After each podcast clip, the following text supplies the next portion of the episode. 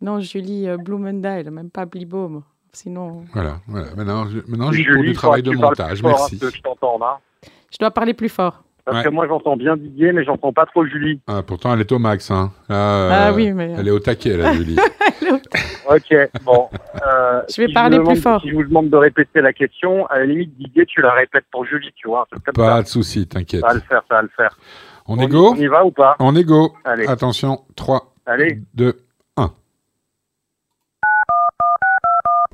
1. Magen David Adam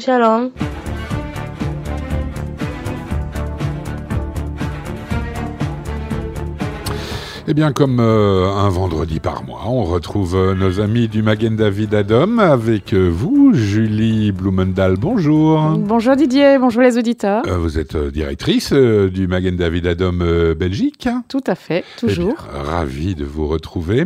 Et aujourd'hui, on va évoquer avec vous et notre invité, votre invité, un voyage de solidarité en Israël, forcément, qui, qui a été organisé. Dites-nous-en un petit peu plus. Alors voilà, ben, en ce début d'année, et puis dans ce contexte euh, actuel euh, voilà, difficile, euh, il nous paraissait essentiel, avec le Magen David Adom, d'organiser ce voyage de solidarité en Israël. Et donc, on sait que dimanche dernier marquait les 100 jours de cette guerre qui a débuté le 7 octobre. voilà, ça fait 100 jours que les Israéliens sont sur les tirs des roquettes, que des hommes, des femmes, des enfants euh, ont été enlevés, ont été capturés dans d'horribles... Il y en a toujours 136, voilà, dont hier on fêtait le premier anniversaire du plus jeune euh, bébé euh, du monde, Kfir Bibas, bien sûr, qui fêtait hier ses un an. Tout à fait. Et voilà, donc le, contexte est très compliqué. ça fait aussi 100 jours que nos secouristes travaillent d'arrache-pied en Israël. et donc voilà, nous, pour nous, c'était important d'aller à leur rencontre. Et aujourd'hui, on est en, direct avec Victor, qui est arrivé il y a quelques jours en Israël. Victor Vince. Victor Vince, notre directeur, général, euh, directeur général d'Europe francophone. Mhm. Et euh, voilà, bonjour Victor. Bonjour Julie, bonjour Didier. Alors euh, Victor, vous qui êtes, maintenant, qui êtes maintenant en Israël, on voudrait un peu comprendre en quoi exactement consiste ce voyage de solidarité en Israël quel est l'objectif principal en fait de cette initiative et euh, voilà est-ce que vous pouvez un peu nous, nous, nous, parler nous expliquer de, ce projet? En clair quel est le programme?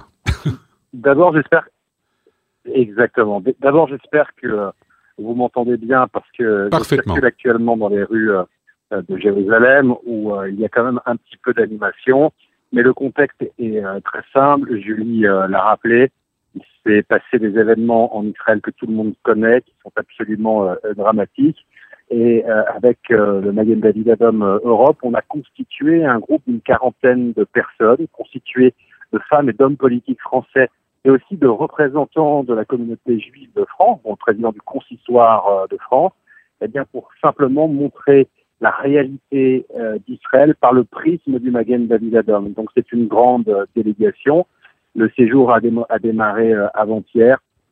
Hier, on a euh, connu une journée euh, très riche en émotions. Bah, d'une part, c'était important de leur montrer un petit peu le travail de, nos secouristes depuis ces dernières semaines, qui a été d'un engagement et d'une intensité sans précédent. Donc, ils ont pu un peu appréhender le travail du, du MDA.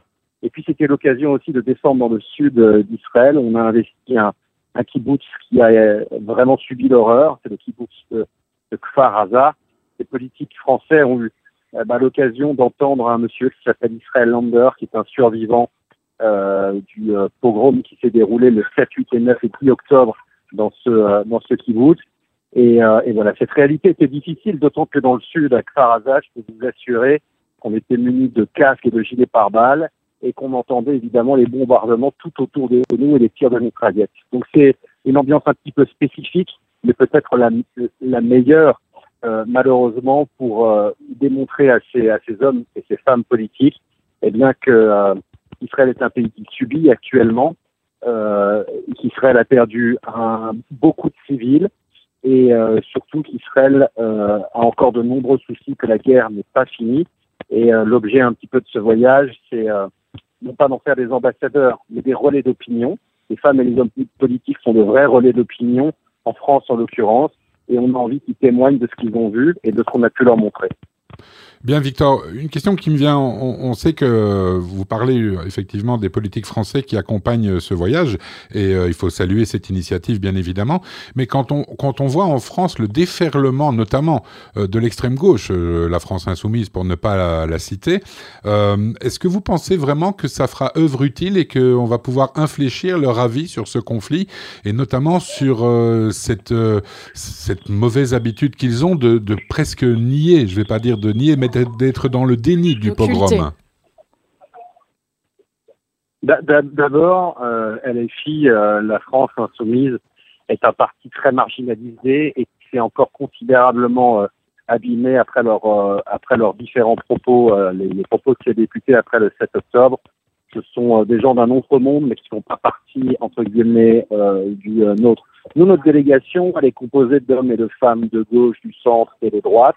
On n'a pas les extrêmes avec nous parce que c'est pas dans la nature, évidemment, d'une organisation comme la nôtre qui d'abord apolitique et religieuse. D'abord, je tiens aussi à dire que dans notre, dans notre délégation, il y a l'une des femmes politiques qui est conseillère municipale dans une grande ville à côté de Paris qui s'appelle Neuilly, qui est d'origine euh, musulmane.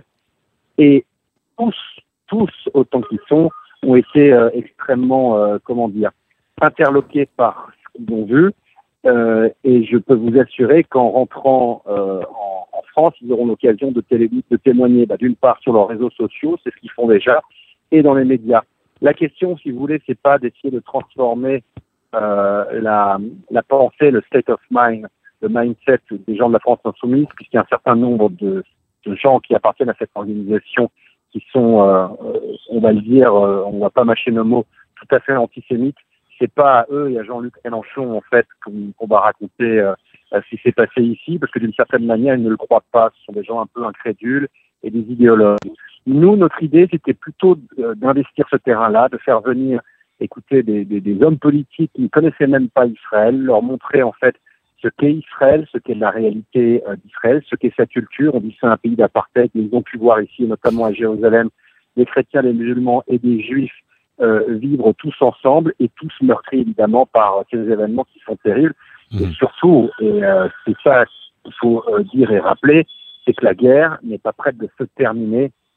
Hier, on a eu l'occasion de discuter avec le colonel Olivier Rafovitch de l'armée israélienne qui euh, évidemment nous dit qu'il n'est pas question de tempo sur cette euh, sur cette guerre, elle peut durer encore très longtemps.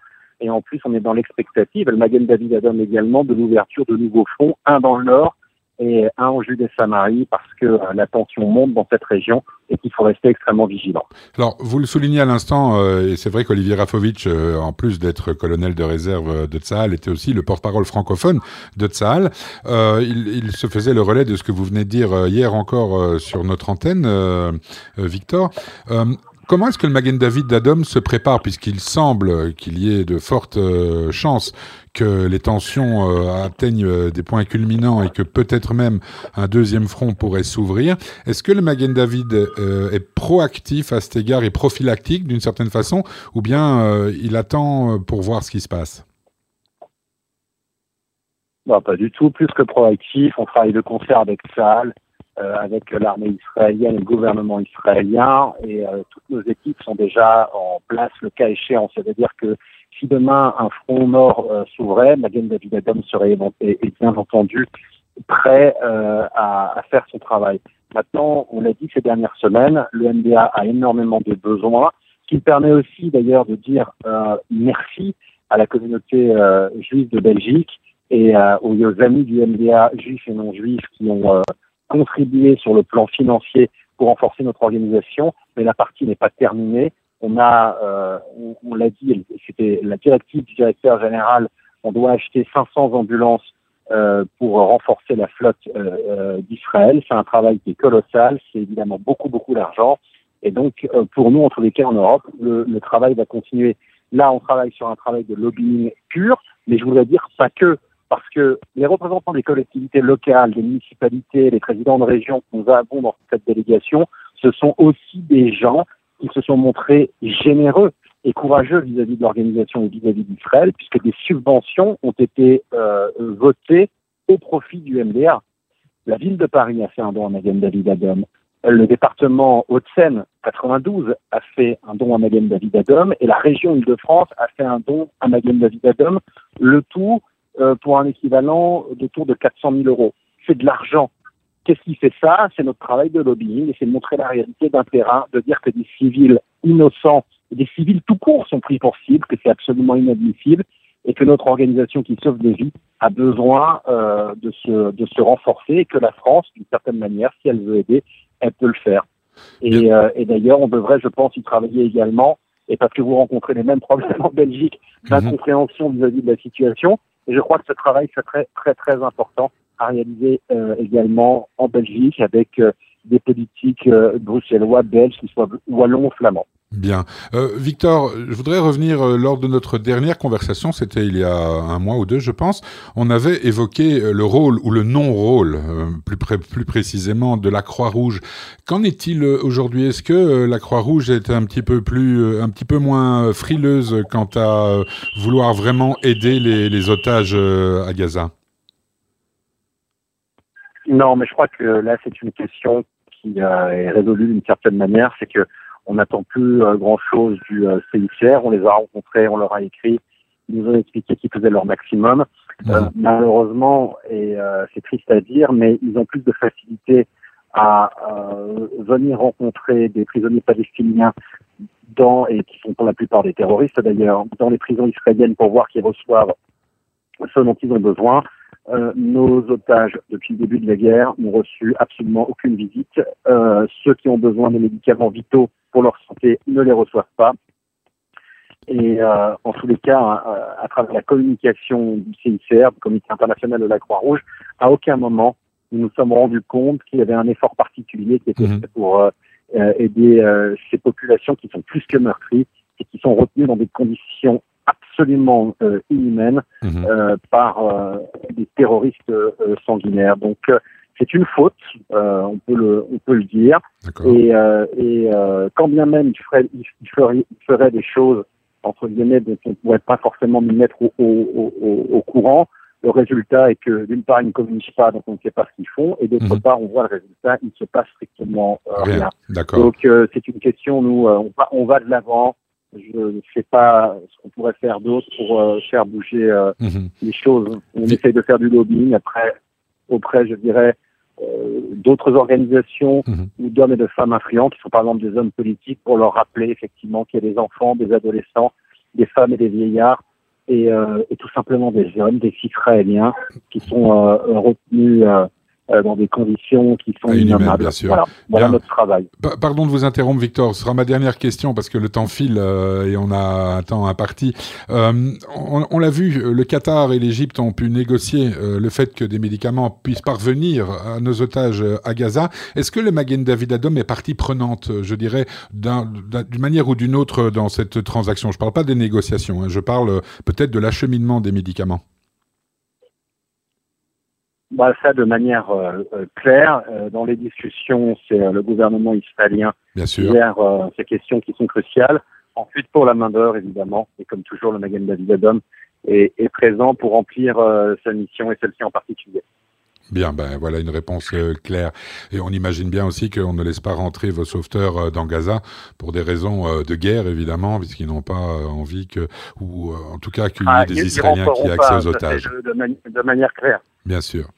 Non, nous notre travail, alors notre travail en uniforme s'arrête à la frontière de Gaza, mais mhm. je dois dire aussi quand même, on aura fait un point complet. Nous avons un certain nombre de secouristes qui sont à l'intérieur de la bande de Gaza, habillés en militaire, mais évidemment formés par le Magen David Adom, parce que les soins d'urgence ne sont pas à l'extérieur, on fait de l'acheminement, mais nos hommes soignent aussi à l'intérieur de Gaza. Bien, ben, colacavote, comme on dit. Euh, merci infiniment, euh, Victor. Julie? Merci, Victor. Euh, merci pour ce témoignage. J'espère que nos auditeurs sont donc conscients de, voilà, du travail incroyable des secouristes, de la situation. C'est le moins qu'on puisse dire et, et, sans relâche et que et voilà et on vous souhaite une bonne continuité dans votre voyage, beaucoup de courage aussi face à tout ce que vous allez pouvoir voir et, bah, très vite. on se retrouve très vite. Bah oui, avec plaisir. Victor, euh, merci beaucoup. Am Israël Chai, comme on dit. À vous. Et merci à, à, vous et euh, Shabbat Shalom. Shabbat Shalom aussi, Julie, et à, tout vite. Hein. À tout, Shabbat tout bientôt. Shalom, au revoir. Au revoir, Victor. À très bientôt. Au revoir. Magen David Adam Shalom.